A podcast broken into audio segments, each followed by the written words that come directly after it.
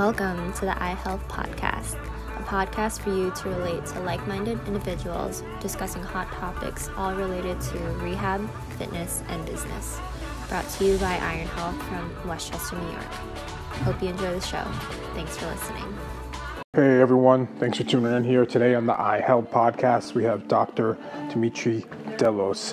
He's an orthopedic surgeon out of ONS in Connecticut and Harrison. In this episode, we dive into ACL reconstruction. We talk all about ACL. Kind of hits home for me because I tore my ACL when I was young, and that's what got me into physical therapy. So we really dive into the specifics of it, and we also talk about the journey of an orthopedic surgeon and how and why someone might want to do that, and the progression of school to school to finally getting out there and, and learning. This is a great episode. A lot of knowledge here these orthopedic surgeons are filled with it, and I'm happy to be delivering this to you guys. Let me know what you think. Enjoy. All right. Well, yeah. Th- thanks for taking some time to kind of, of course, interview. Of course, I appreciate it. So the way I like to start that is kind of just an introduction on you, um, mm-hmm. kind of how you got to where you're at. Where you're at. I know yeah. becoming an orthopedic surgeon is a journey, so kind of just want to hear up on that. What was that process like? Sure. So uh, I grew up in Queens. Uh, I'm the son of uh, Greek immigrants, and um, you know, it was a pretty tight knit Greek American community. My first language was Greek, and mm. amongst Greek Americans, uh, a fair number have become successful, obviously, as entrepreneurs, whether with restaurants or real estate or other things. But there, no doubt, was the sense that becoming a professional is the most prestigious thing you could do. So everyone, even if they were successful diner owners or restaurant owners or whatever, wanted their kids to be lawyers or doctors or something along those lines. And I think from a young age, I just was sort of drawn towards medicine. Um, and then when I went to high school, I went to uh, a high school that focused on math and science and I really got into it uh, a fair amount. And then I said, I remember distinctly in high school saying, medicine is really what I'm going to commit to, and that's really what I want to do. And in addition, much like a lot of people in physical therapy or orthopedics, I had an injury myself. So in high school, I did play high school football. I did get injured, ironically, not on the field while playing high school football, but while playing with my friends uh, out in the park playing football. Mm. Tore my ACL, had surgery, and that's when I said, "This is it. This is what I, am really into." Um, surgery in particular, but uh, especially orthopedics, has all the things that I was drawn to. It has anatomy. It has some element of engineering. It's medicine. You're interacting with people. There's a technical aspect to it and uh, that's what really drew me to, towards it. And so when I was in college, I took the prere- prerequisites and was fortunate enough to get into medical school. And even from the beginning of medical school, I remember I wanted to do orthopedics, and I volunteered to do some research. And then when I got to know some of the orthopedists, and I saw what they did, and I was in the OR, and I thought, wow, this is the coolest place to be. Mm. Uh, I mean, you're helping to orchestrate um, you know, the operating room. It's it's almost like choreography, in a sense that you're you're doing everything is tailored towards this one goal of uh, achieving uh, improved function, relieving pain, all that. And uh, you're with a good group of people, and on top of it, you can play music while you work. And uh, I said, "This is what I'm going to do." And so you know, you go through college, that's four years. You go through medical school, that's another four years. And for certain specialties, like orthopedics, it's all often encouraged to do a year of research. So you do four years of college, four years of med school, one year of research, like I did, five years of residency, and then you often will uh, do a, a fellowship which is where you subspecialize in one particular area of orthopedics. So you can do spine, you can do hand. I specialize in sports medicine and shoulder surgery. And I did a year uh, training uh, for that. And uh, that's basically what I do now primarily shoulder, elbow, and knee surgery, and in particular, Uh, I do arthroscopic uh, surgery for all of those joints, and in particular, I have a interest in complex knee surgery, which involves revision or redo surgeries, um, cartilage and meniscal transplants, arthritis surgery, including partial or total knee replacements, and those sort of things. And so it's been a long road from the time I injured my knee when I was 15 to where I am now. Um, but uh, it's definitely been worthwhile for me, and I've never regretted it one day. Um, I'm very happy with the decision I made, and every day I feel very fortunate to do what I do. That's awesome. That's a great like uh, little history piece there. You know what's yeah, actually funny is uh, I got into PT for the same exact reason you got into surgery. I tore my ACL after my high school uh, football career. yeah, yeah, messing around playing. Which is ironic because literally everyone I know that played football got injured, and I didn't get injured playing football except for, you know, a couple of, you know, bruises or this and that. No major injuries. Never broke anything. I'll never forget the last day of practice one year.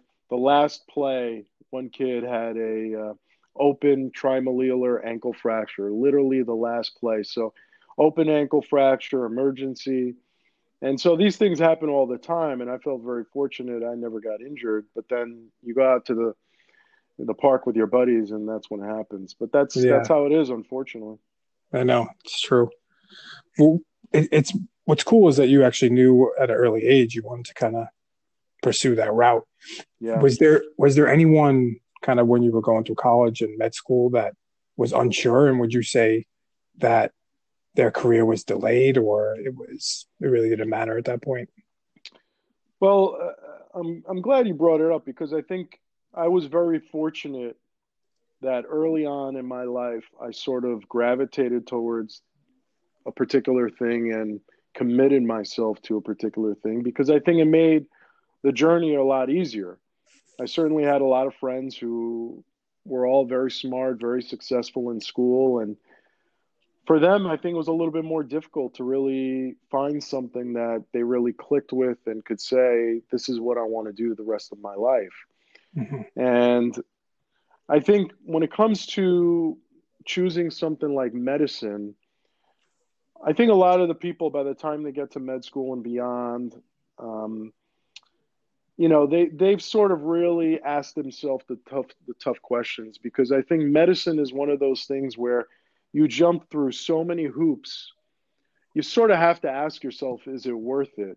And if you give your you know if you have the right answer then you'll continue. And if you think that it's not worth it you'll do something else. Whereas to go to business school you just need an undergraduate degree. You take a test and you apply for medical school for instance it's not it's not enough to just do well in school you have to take the mcat which is quite difficult you can't just say, oh, I'm good in math and science and English and just show up one day. You actually have to know the physics, the chemistry, the, the bio, and all that, which takes a lot of work. And then on top of it, medical schools, because space is so limited, really want to see that you have a commitment to medicine and that you've done things that prove that, or at least demonstrate to some degree that you have a commitment. So, for instance, my brother works in finance, and I, much like him, you know, we had the opportunity to do a summer with the iBankers, and my brother went one way, and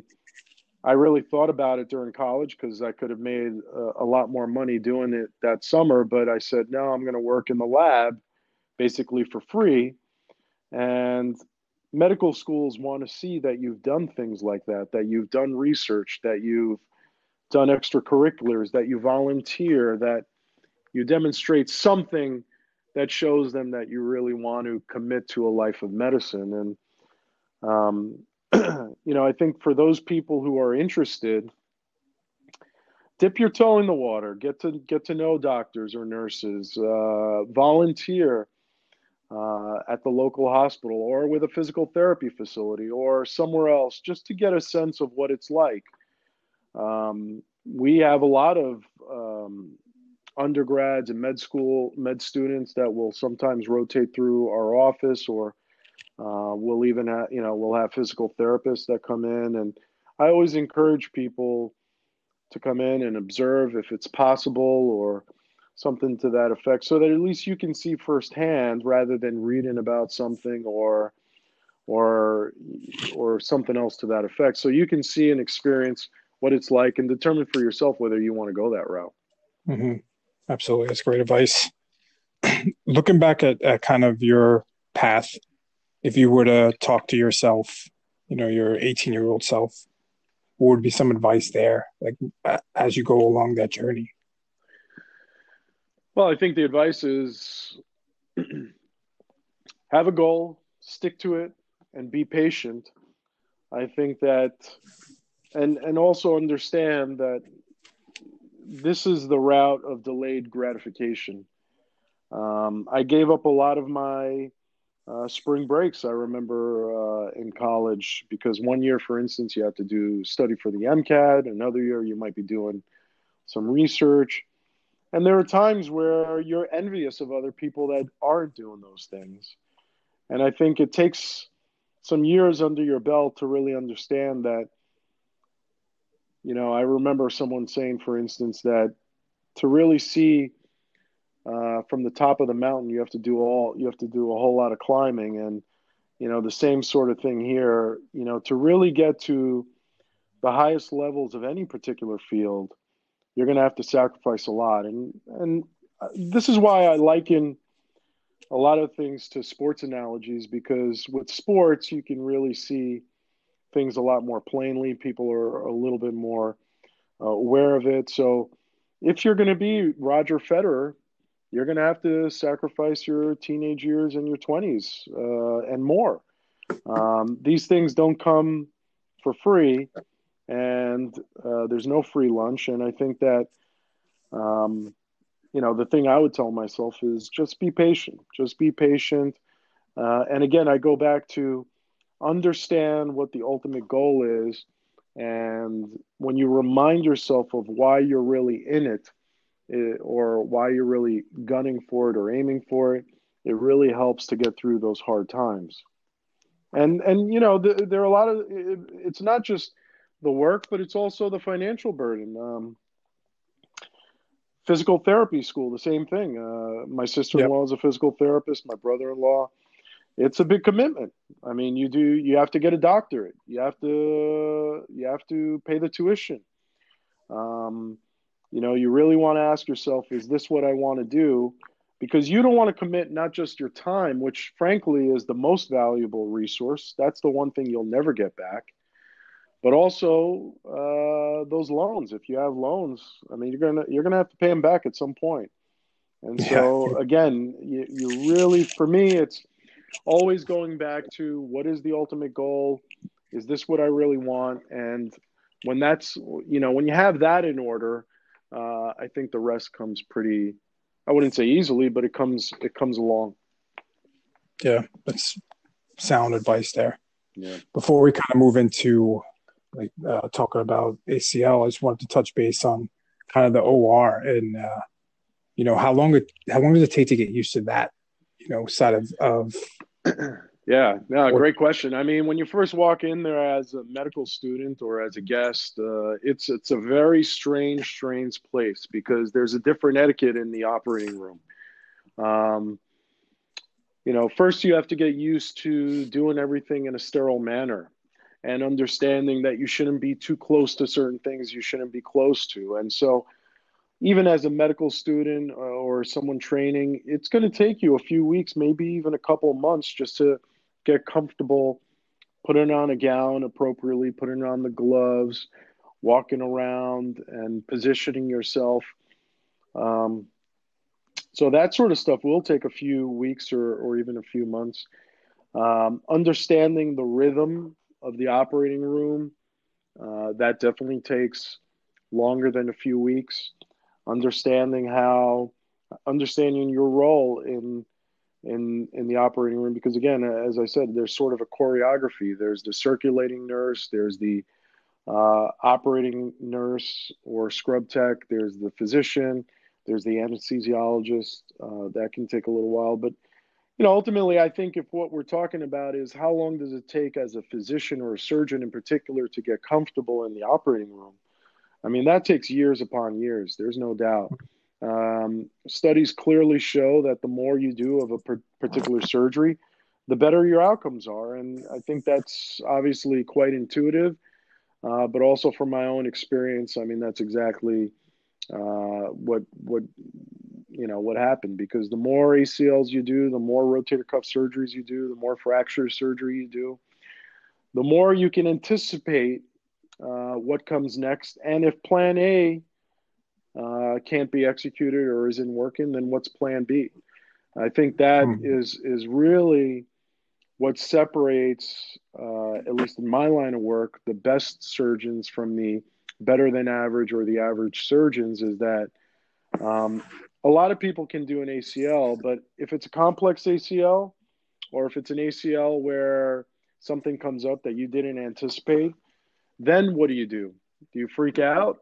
Uh, do you start flailing, or do you say, "Look, I have an answer for that," uh, and then continue to move forward? So uh, you know, to get to that level, though, it takes a lot, a lot of practice. And mm-hmm. while I don't exactly, or at least I can't prove whether uh, Anders Ericsson's uh, hypothesis that you need 10,000 hours is correct, there's no doubt you need to actually be in the trenches and do the reps and do the work to get there. And that's going to take a long, long time. I mean, I would imagine same thing on the PT side.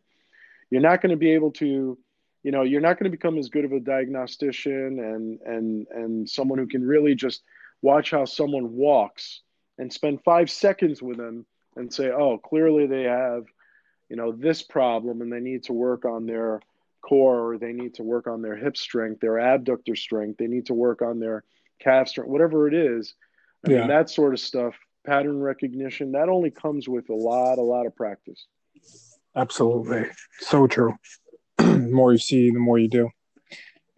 All right, so I think that's a good segue into kind of talking about ACL tears, and really, I think we could start with if you have someone who comes in, um, and and a big reason why we're talking about this, right, is it's super common, especially with young athletes, and sure. it's uh, for myself, I you know, it's one of my favorite things to rehab and see someone progress through, but it's uh, it's good to educate everyone on this. So if you have someone who comes in fresh off an ACL tear, like you know what is your initial conversation with them if if they really have no idea anatomy like how do you describe the acl mm-hmm. what it does and what happens and stuff like that yeah so i mean if we go back to the textbook way of approaching things obviously you need to take a good history and you ask the person let's say it's a younger athlete. With younger athletes usually um, they'll report some traumatic event. Now it doesn't have to be a contact event. It's usually non-contact. So they're running down the field and you know as they're cutting or pivoting uh, their leg gets caught the knee twists and uh, and they injure it. Or they're coming down off a rebound and they're landing on that one leg and the knee gives out or they're going for a header and they're coming down and their knee gives out or it's a collision sport like football or rugby where you know or in my case for instance someone was holding me and the other guy chop blocked me so they went for my knee and then i just heard a pop Mm. So usually there's some sort of usual mechanism of injury. And typically the knee, they'll say the knee was in a position where it was straight or hyperextended, uh, twisted, and maybe even the knee was fallen inwards. Um, typically they'll say, "Oh, I heard a pop," or or something along those lines. And then when you observe them as they come in, oftentimes, especially the younger athletes, they're not just walking in and saying, oh, it just hurts. Usually they're hobbling in, they have a lot of swelling. And those are the things I look for on the exam. What's their gait like? Can they weight bear? Is there an effusion, meaning water in the knee? Is the knee swollen like a balloon? Can they straighten or bend the knee? Usually they'll lose some motion. And then, of course, we'll do our what we call provocative exams or special exams for the ACL, where we try and stabilize the femur or the thigh bone and we pull upwards on the shin bone or the tibia to see if there's more translation or movement there than we would expect. And so I go over all this in detail with the patients and their families. And what I tell them is look, the ligament, the ACL is a ligament. Uh, at its core, it's basically a bunch of collagen fibers closely aligned and intertwined. And A ligament is what connects one bone to another and confers stability to the to the joint, which is where the two bones meet one another. When a ligament is stretched beyond its yield point, or the point where it can't really rebound and restore its elasticity, it gets stretched beyond that point, then that's where the fibers start to separate from one another. And if it's bad enough, then it completely tears. So we use the word tear or rupture, but in you know, if we're talking technically, a ligament injury is some degree of sprain. And a sprain applies to all ligament injuries. It could be a grade one where you just stretch the ligament a little bit, but the fibers are still largely intact. It could be a grade two where some of the fibers are torn, but some are intact. Or it's a grade three where it's completely torn and none of the fibers are in contact with or or at least intact with one another. So so usually what we'll see in in younger athletes is a grade 3 type of injury. Usually when you do the provocative exam, you need the patient completely relaxed and they can't be expecting it because then they're guarding. So their hamstrings are going to be firing, which prevent the shin from moving too far forward. Mm-hmm. So we'll have them lie down. We'll have them try and relax. Sometimes I'll even put a pillow under the back of the knee and stabilize the femur and pull on the tibia and see what the translation is like. So the ACL uh, is a ligament that sits in the middle of the knee and it confers front back stability to the knee. In particular, it prevents the shin from moving too far forward relative to the thigh bone or uh, you can think of it as when the foot is planted or, or on the ground, it prevents the thigh bone from moving too far back on the shin bone. And, um, you know, when you don't have that stability, it's a problem anytime you do a cutting or pivoting movement and you try and push off that injured leg. Because to push off, you have to extend or straighten the knee. And when you do that, you're going to feel some instability there. You're going to feel the, the femur or the thigh bone slide backwards against the shin, and it's going to be uncomfortable. And in worst case scenario, what happens is you have another what's called pivoting event, or the knee jumps, and that's when you get more injury. So in my instance, for uh, uh, you know, in my uh, in my own uh, example, when I was 15, I was in denial for a long time because I said to myself, only real football players or you know, certain athletes get ACL tears. Even though my knee blew up like a balloon, I couldn't walk. And for about six months, I tried to rehab it. And then I went back to soccer, which was another sport I did in the spring. And I'll never forget, we were warming up and we did these drills where we, you know, you jump up, bring both the knees up, and then uh, you sort of go back down. And uh, my injured knee must have come down first. And I felt that pivoting event where the knee gave out and then he blew up like a balloon a second time. And that's really the main issue we have with ACL tears in younger people is can you live without it? Of course you can. I mean, people have done it for thousands of years, but can you be effective without an ACL? Typically not at a high level. And when the ACL is not functioning and you try to go back to certain activities, you run the risk of further injury to the knee. And when you injure the cartilage or the meniscus, that's a much much more difficult problem to deal with. We have good techniques to deal with torn ACLs, and I can fix your ACL six months, a year, or even five years, whatever it is after the injury. But if you tear your meniscus or cartilage, even though there are things we can do, uh, it's hard to really restore the knee back to the way it was. So the best thing to do is never get it injured.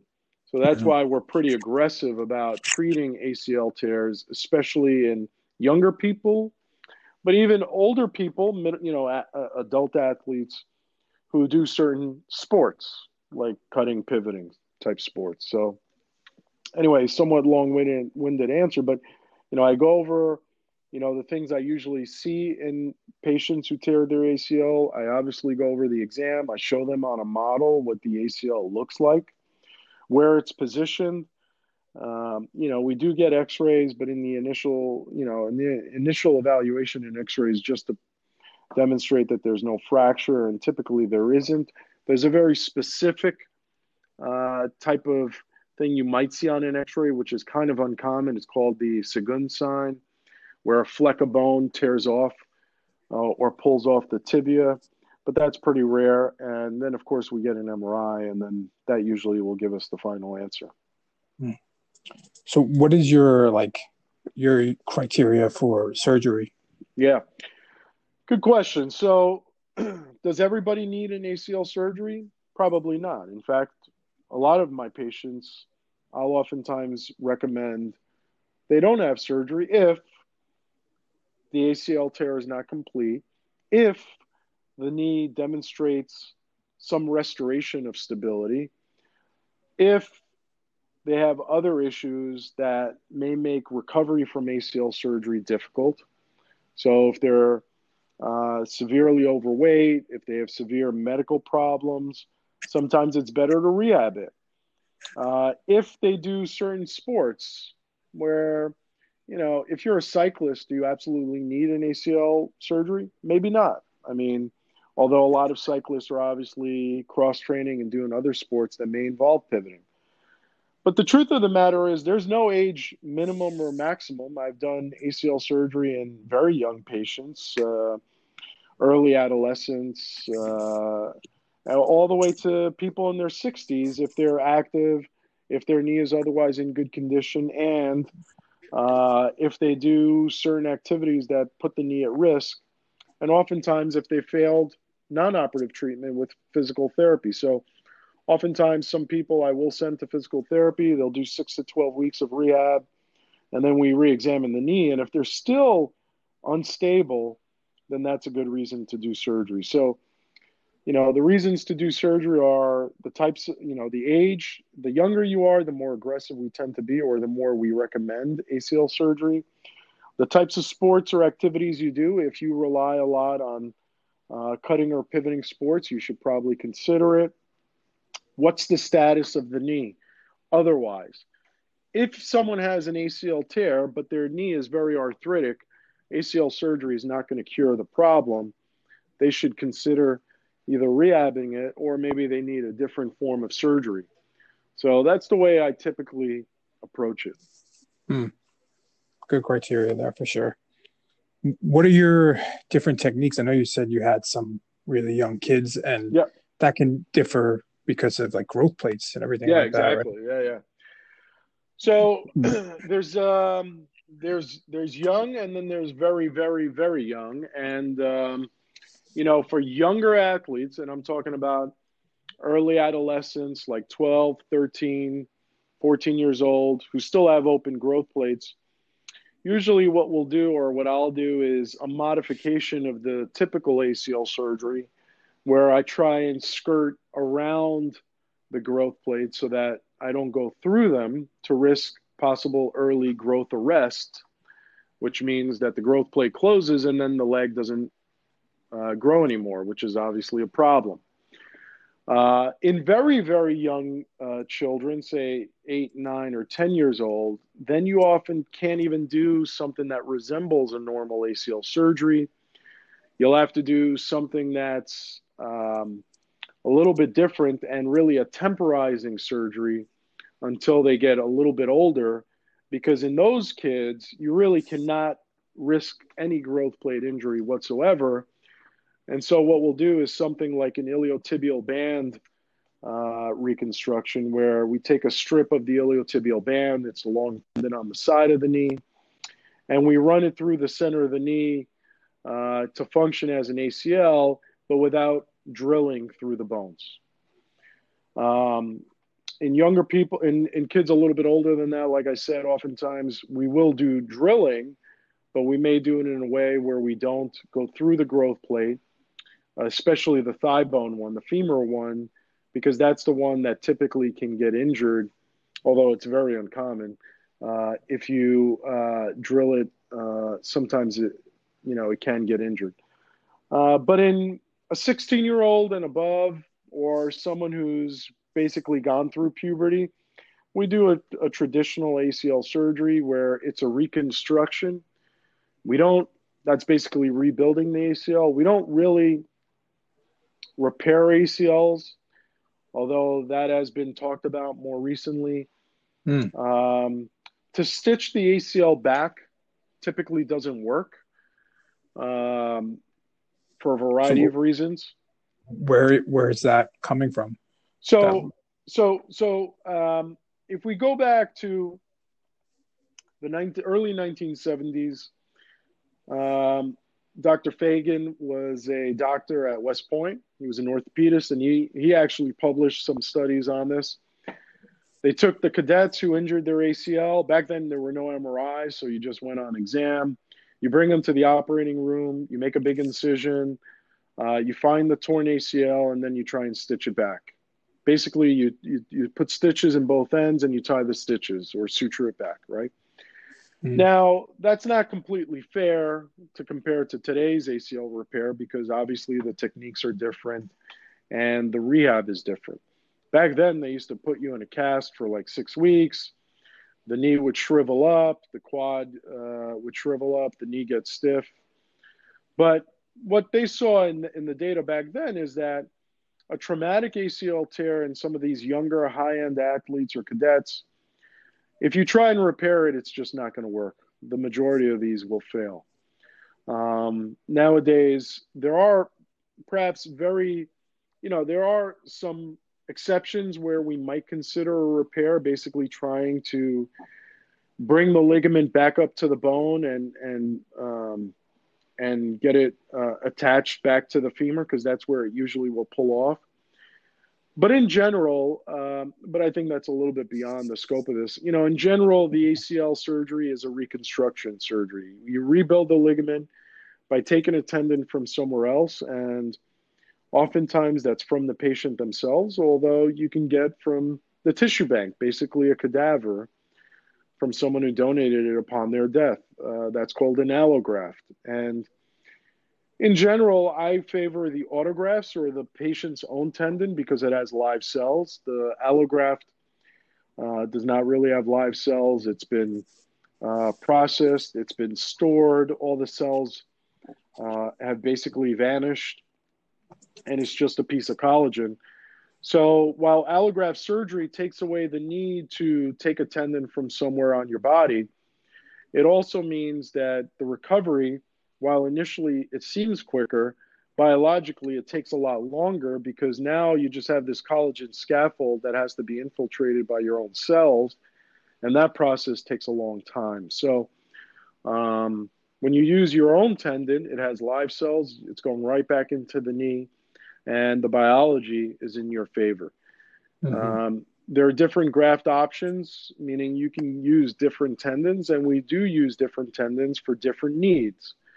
So if you ask me what's my algorithm, I mean, in the highest risk group, which tends to be teenage women and men, um, but especially young women, uh, they have a risk of ACL tear that can be up to eight times higher than boys, which seems uh, unusual, but because we always hear about the football player who tears their ACL, but the truth is, young girls, for a variety of reasons, are at higher risk for ACL tear.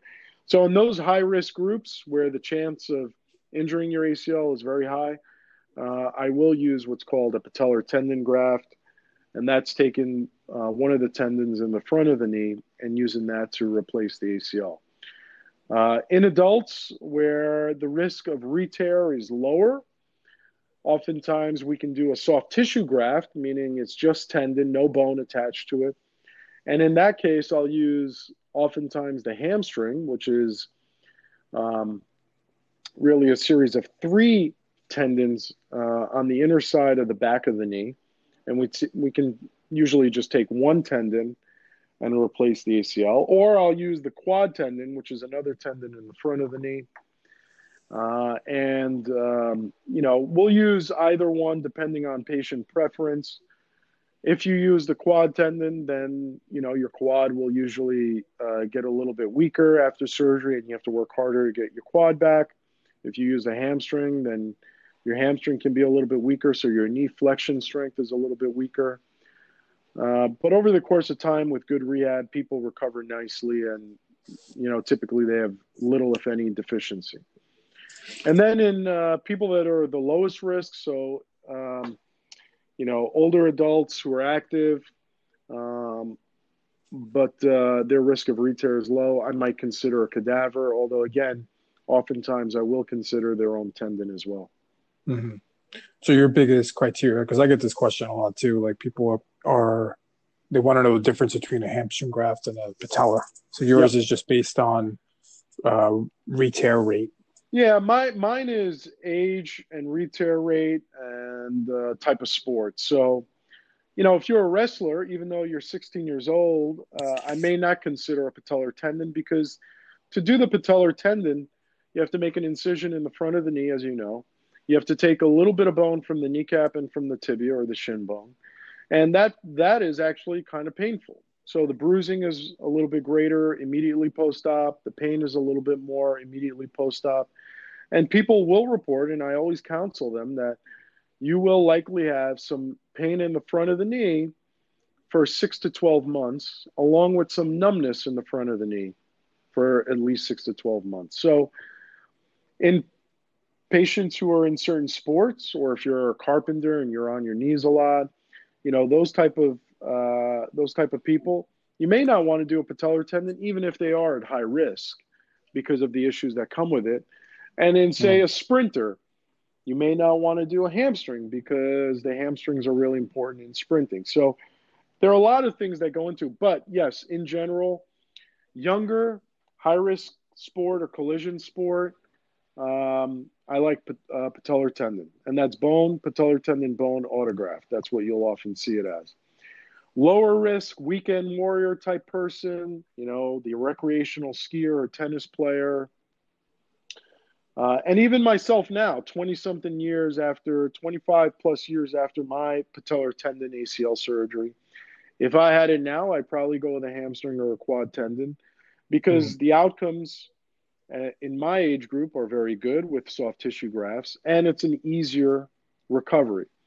I'm not taking bone, so I don't have some of the issues associated with that, uh, and you don't have the pain in the front of the knee.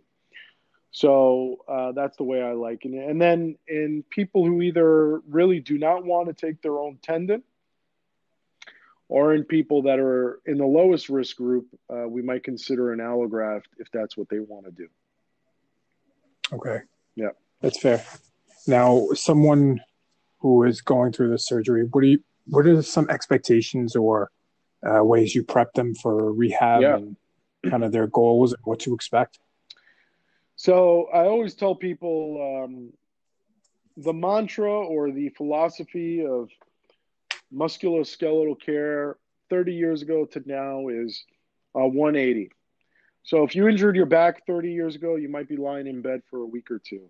Or if you had your ACL surgery 30 years ago, you're in a cast for X number of weeks. Now, mobilization is critical. Um, and that goes for all of my knee patients, uh, virtually, you know, except in maybe rare instances. Shoulder stuff is a little bit different if you have a rotator cuff, but in general, people who've had orthopedic surgery are encouraged to get going sooner rather than later. And in my ACL patients, that means that they're probably going to see the physical therapist, someone like you or someone in your group, the next day or within 48 to 72 hours. Because to me, it's very critical that um, they get someone that shows them how to fire the quad, gets them to really work on their extension or straightening of the knee, gets them to work on their gait from the beginning. The sooner someone does that, the easier the recovery tends to be. And, in my experience, um, getting momentum in the first few days is so critical to the outcome that I'm really, really adamant about people getting started early. So I tell my patients I'd want you to see the therapist within 48 to 72 hours if possible. I want you every day to work on quad strengthening, uh, work on your gait, and work on your motion, especially the extension the first two weeks. People get very caught up in trying to bend the knee a certain amount. And while that's important, if you don't get your ability to straighten or extend the knee within the first, first four to six weeks, it's going to be very hard to get it. Mm-hmm. So I tell them the first couple of weeks, you got to work on that. By four to six weeks, you've got all your motion typically and you're walking normally, and you're probably off the bracing crutches completely. And then we work on strengthening. So, At that point, you spend another four to six weeks working really hard on your core, your hip, your thigh, your calf. And so now you're at about three months after surgery. At three months, if you've done all things right, you're usually strong enough to start some straight ahead activity like light jogging. Uh, by four and a half months, four, four and a half months, then you start some more side to side drills. And by six months, the earliest, you may be able to be cleared for return to sport without restrictions. But I will say this that comes with a caveat. In the higher risk patients, like the younger athletes, I am I would prefer they wait eight, nine months if possible, because the longer they have to recover, typically the lower the risk of a re injury. And in that group of patients in particular, although all my patients, if they want to, I do like to have them see someone like you and get some pre sports clearance testing where we look to see how strong is that leg compared to the opposite leg. How far can you jump? And are your landing mechanics appropriate on that operative leg? Uh, and we have them go through all that sort of stuff uh, to see if they're ready to go back. So typically, what I tell people, just to recap, immediate motion, immediate weight bearing, uh, work on your quad strength.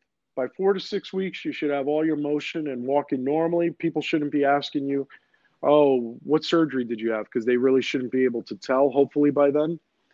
Uh, after the first six weeks, you're working almost exclusively on strength training, along with other things. But by three months, hopefully, you're strong enough uh, where you can do, um, say, an eight inch step down off a stool, uh, and we can start some light jogging. Then, when you get used to that, we work on side to side drills, and then we talk about possibly clearing you to sports without restrictions. Yeah, that's a that's a great kind of outline there, and it's, it's you know it's the hardest part with that is people want to know like, hey, when can I go back? You know, and yeah. every single person's different, and yeah, every single guideline is different. Really, yeah, like how I does mean, someone present? You know, and I tell people, I remind them, this is not a time-based rehab outline. This is a criteria-based rehab outline. I mm-hmm. give you milestones or dates that, you know, where we might expect you're going to be ready. But like you say, everybody's a little bit different and everybody recovers a little bit different. Everybody's needs are a little bit different. Um, and, um, you know, what I encourage people also is to do things, uh, you know, according to the supervision of the therapist. And also, don't compare yourself to Adrian Peterson. Don't compare yourself to Roberto Baggio, who in I don't know if it was 1990 or whatever, 94 World Cup, you know, had an ACL reconstruction with Gore-Tex, which we don't even use anymore, and then supposedly got back to play in the World Cup in three months. Okay, you cannot compare yourself to an NFL MVP or the world's best soccer player, um, because the chances are none of us uh, are going to be um, those type of genetic superstars we look at you know what's the average what can you expect reasonably expect? And if anything i would err on the side of going a little bit slower than going too too quick. Although in the beginning again we do want you to get on the right path and get moving immediately and do all the things we talked about. Mm-hmm.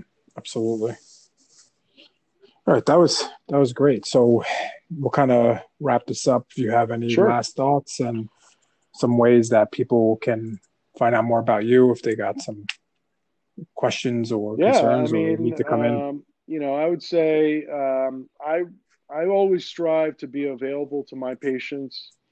Um, I look at it as a as a partnership. Um, I try to educate people on the things that I know uh, and really try to listen to them to hear what it is that they need, what it is they want, what are their expectations. Um, so it's a partnership that we develop uh, with the ultimate goal of getting you back to doing all the things you want to do in as pain free and uh, as pain free a manner and with the greatest um, um, function, etc., that we would uh, we could hope for. So. Um, the ways people can find out more about me, I encourage people to go to www.onsmd.com and you can look up my profile there. Um, we do have some videos. Uh, I, I, have some videos on my uh, website, or you can look at, um, you know, on my profile there. You can see some um, different presentations that I've done. You can see some of the research I've done in the past. I do have a Twitter account, although admittedly I'm not as uh, up to date with Twitter as I could be. It's Demetris Delos MD. Um, and uh, what I would encourage people is uh, certainly if you have any orthopedic issues, sports medicine, shoulder, knee, or even elbow, um, i would be more than happy to see you or speak to you. Um, hopefully, um, with all that's going on in the world, we'll return to normal pretty soon. But I am doing telehealth in the meantime, and I look forward to seeing people in the office. And for those people who might think of orthopedics as a career, um, you know, you can try reaching out to our office and we do a variety of things for the community, whether it's for high school students, we have something called mini med school. If it's undergraduates, we have things where they can rotate through our office. And if it's for higher level uh, individuals that are already MDs, um, we can perhaps do a, a personalized um, schedule where they can uh, observe. And for the therapists out there, I also encourage people to reach out. Um, I love having therapists around because I love asking for your opinion and your expertise. I learn as much from you uh, as uh, any other doctor. Um, you know, so I love hearing how things are working for you guys, and um, you know, I look forward to again speaking to people and learning from them. Fantastic. Well, thank you very much. And once we get through this again, we'll kind of touch base and you know, best of luck with everything. But I appreciate your time. All right. Thanks so much, Joe. All right, man. I'll talk to you soon.